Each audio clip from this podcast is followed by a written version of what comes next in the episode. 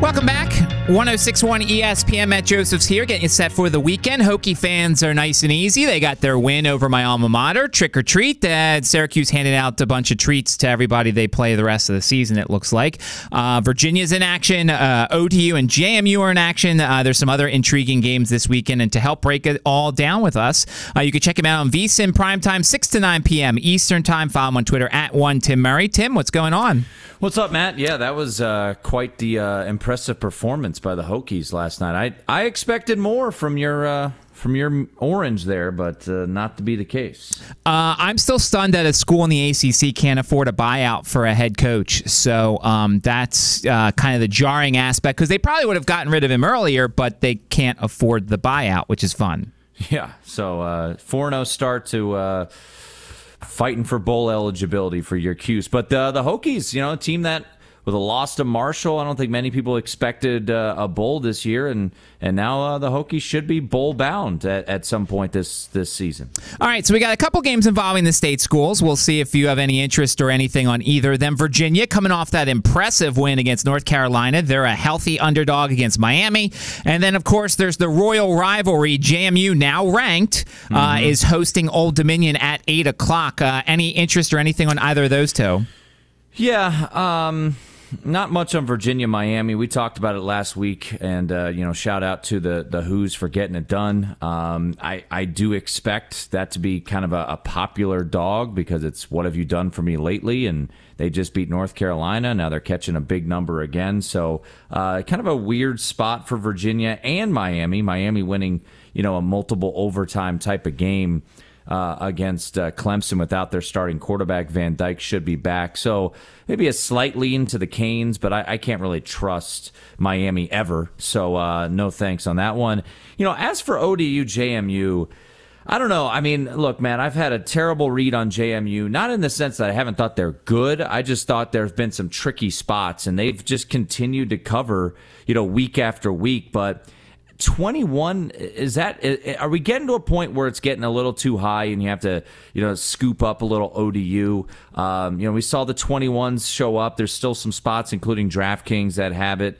Uh, I know you can't bet on Virginia schools in your, in state of Virginia, but I, I, just I feel like that's getting a little too high for you know a, a rivalry game and uh, for JMU, who look to their credit they've been phenomenal so far this year, uh, but not really a play. Maybe 21, I could be convinced, but uh, I think ultimately I'll I'll probably stay off it because I've lost enough money trying to figure out when James Madison isn't going to cover a spread. Yeah, JMU was ranked one week last year. Then they went they to lost. Georgia Southern. They played awful and they remembered that. So you wonder if they remember that once again, and that's why there's the large number here. Yeah. Um, two potential hangover spots in the ACC, and then we'll get your plays for tomorrow. North Carolina at Georgia Tech. The Tar Heels have a terrible history in Atlanta, yep. it feels like. And then Clemson at NC State. Where's Clemson at after getting their third loss? Any interest in the dogs in either of those games? I have some interest in Georgia Tech. Um, you know, they beat North Carolina last year, and, and, you know, you mentioned hangover, and hangover is not only just for wins; it could be for losses too. And you know, what's the mindset of North Carolina now after you just lost at home to Virginia? Ruining really any realistic chance, in my opinion, to make it to the you know college football playoff. Now you have an uphill battle to get to the ACC championship game. So I do think that's a little bit of a weird spot there, going on the road to Georgia Tech. Clemson, I, I, I'm having a hard time figuring this one out because you would think with their third ACC loss, Matt, okay, they're going to pack it in. They have Notre Dame next week. You got to go on the road to NC State. You've seen a little bit of action come in on the Wolfpack here. Uh, that game going from 10 down to 9.5 at most spots. I, part of me feels like it's a little bit of a trap. Like, I'll just say this this defense for Clemson they're really good. Um, you know, the offense is not great, but is NC State someone you can trust offensively? Maybe an underlook in that one, or a you know team total under. I know that's kind of your jam uh, when it comes to particular uh, angles of betting. Um, but I just don't see NC State having much success offensively in this game on, on Saturday afternoon. Uh, what are you interested on the on the slate for tomorrow?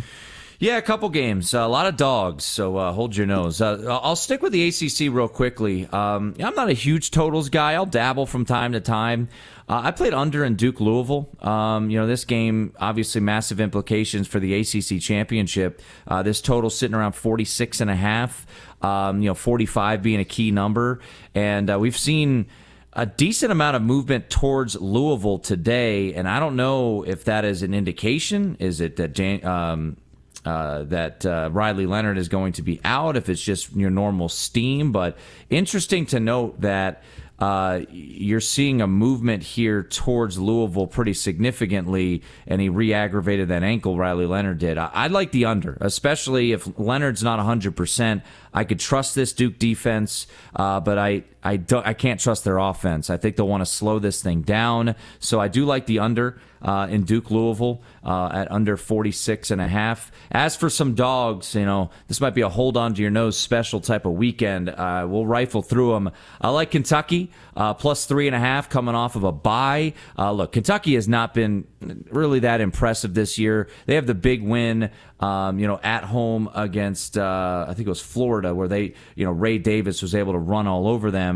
Uh, but since then, they've got blown out by Georgia, blown out by Missouri. But think about the situational spot Tennessee's coming off of back to back, really uh, hard fought games at Texas A&M. They get the win, and then they follow that up with a uh, with a close loss. Uh, they blew a lead against Alabama on the road. Uh, they were actually at home against Texas A&M. Excuse me. So uh, I think I think Kentucky in this spot is really prime for a, for a good you know bounce back, so to speak, uh, off a bye here. I think historically Mark Stoops actually hasn't fared all that well off byes, but him as a dog, I just love him in that spot. There are certain coaches you like to back in that underdog type of role. So uh, I'll take the points with Kentucky, Big Blue Nation on Saturday night, a primetime game there in Lexington. Uh, another game, another dog that uh, intrigues me uh, is Arizona State. Um, you know, this is a team. This might be the best one in six team in the history of college football. Matt, I really like this Arizona State team.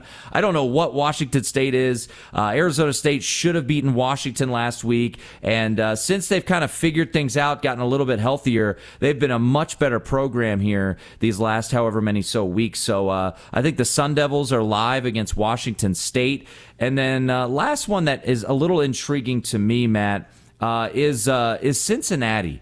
Um, you know, Cincinnati, this is more of a situational spot fading Oklahoma State. Uh, Oklahoma State has, has figured some things out. They're playing really well. Ollie Gordon is a stud running back that they have. But next week, the Pokes host Oklahoma in the final Bedlam game.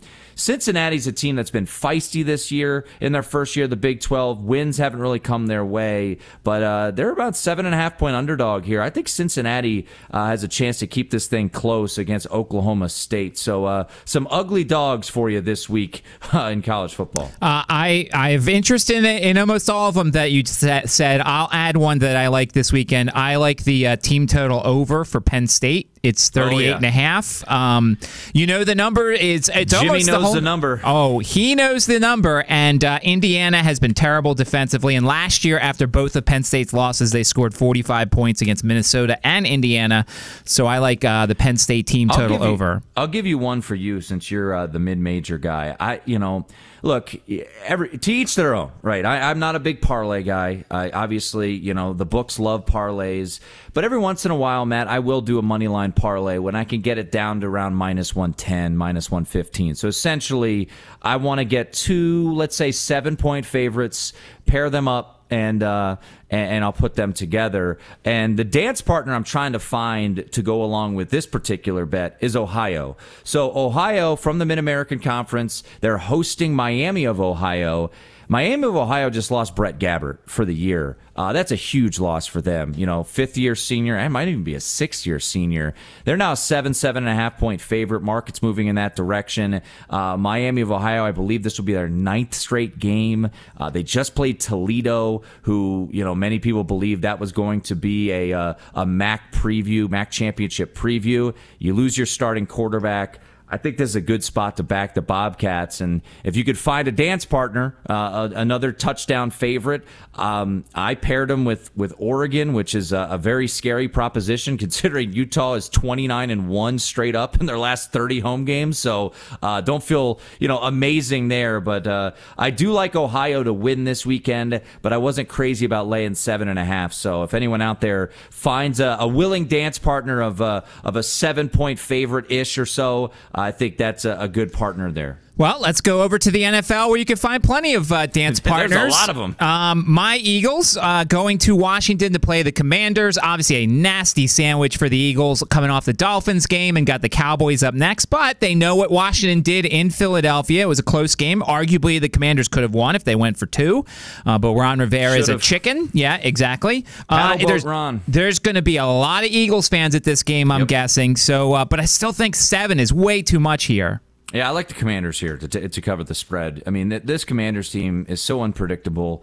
Um, they play up, they play to the highs, and then they play to the lows. I mean, a team that got blown out by the Bears loses as a road favorite last week to the Giants, but then in between that goes to Atlanta. And I know the box score would say that it wasn't really a a dominant win. They got outgained by like 200 plus yards. But I think Washington is up for this game. You know, you the John Allen comments last week uh, after the game. You know, it's an old saying, but I do think it's true. And I, I talked about it on Sunday. I do a show in D.C. now on game days, Matt, on uh, on Big 100 there in D.C. And uh, the Giants were calling this a code blue game last week, which is reminiscent to when Jay Gruden said it was a code red game uh, when the when the when Washington played the Buccaneers, you know, however many years ago.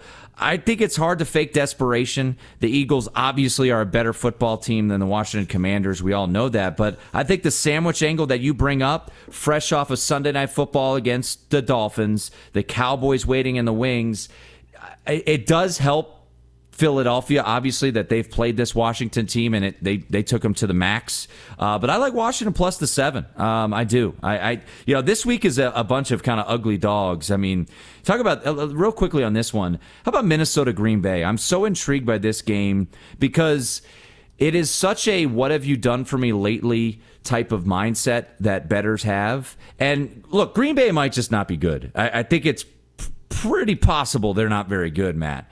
But before Minnesota played on Monday Night Football, Green Bay was a two and a half point favorite.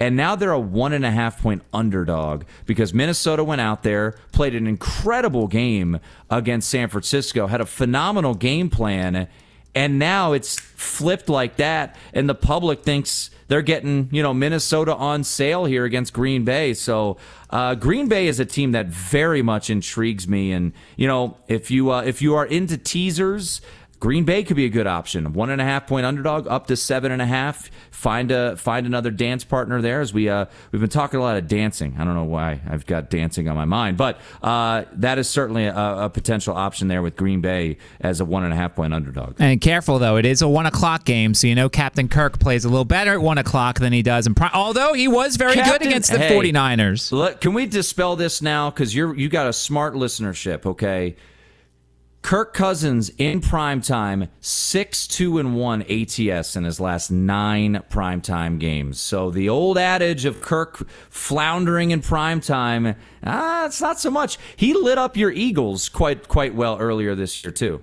In, in a loss in a loss. Minnesota's worse than Philadelphia. You're right. You're right. Uh, let's do one more. Uh, Baltimore and Arizona. This feels like a spot after such a huge win for Baltimore. They showed everybody they were back. It's a sleepy spot. It's a lot of points. It's gone up as the week has gone yeah, along. Nine and a half now. Any interest in Arizona? You like them ugly?